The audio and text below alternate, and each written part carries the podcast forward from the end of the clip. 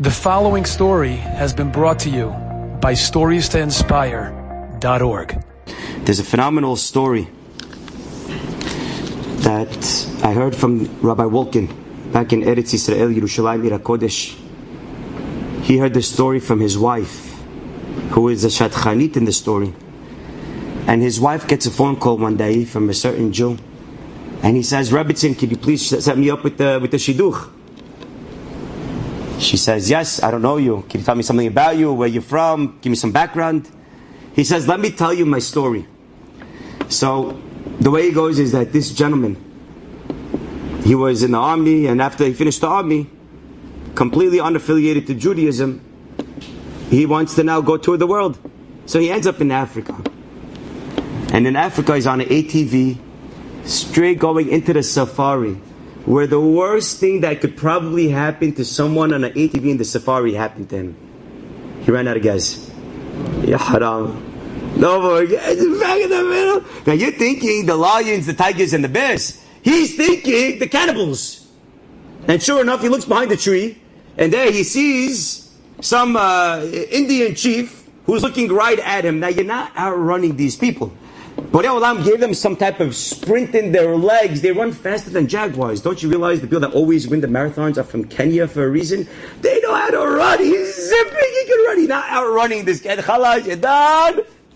Say uh, Shema Yisrael, Yoshev Beseter, Ana Bekoach, and see you later. And sure enough, the cannibal comes over to him. And he asks him, where from? So the only thing he really knew about himself Nothing about Judaism, but he knows he's from Israel. So he says, I'm from Israel. So he looks at him and he says, You Jewish? He says, Oh boy, here we go. That, that, a little more spicing now. We can make sure. What, are you going to do? Yeah, Jew- Jewish. So he says, Yeah, I'm Jewish. He takes him to his tribal court where everyone is sitting and he says, This is what the man says about himself. He's saying this to the Rebbetzin. He's standing over there. He tells all the people around, He's Jewish. Like, oh boy, here we go. What are they going to do now? And they were shocked. They said, You Jewish! And they started bowing down to him and chanting, Chosen people. I'll add my own rendition. They probably had a hoo ha ha hoo ha ha somewhere in the middle over there. And they were chanting, Chosen people! Chosen people! Chosen people! And they escorted him safely out of the forest back till he gets to Eretz Israel, safe and sound. And he's scratching his head, practically thinking, What just happened over here? They understand that I'm chosen, that I'm picked, and I don't even know what that means. I gotta find my roots, what's going on. And sure enough, he started doing a lot of soul searching.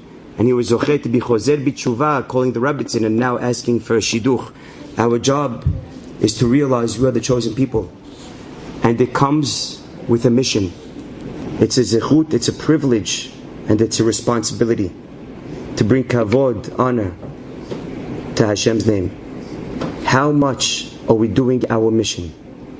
How much are we bringing honor to Hashem's name?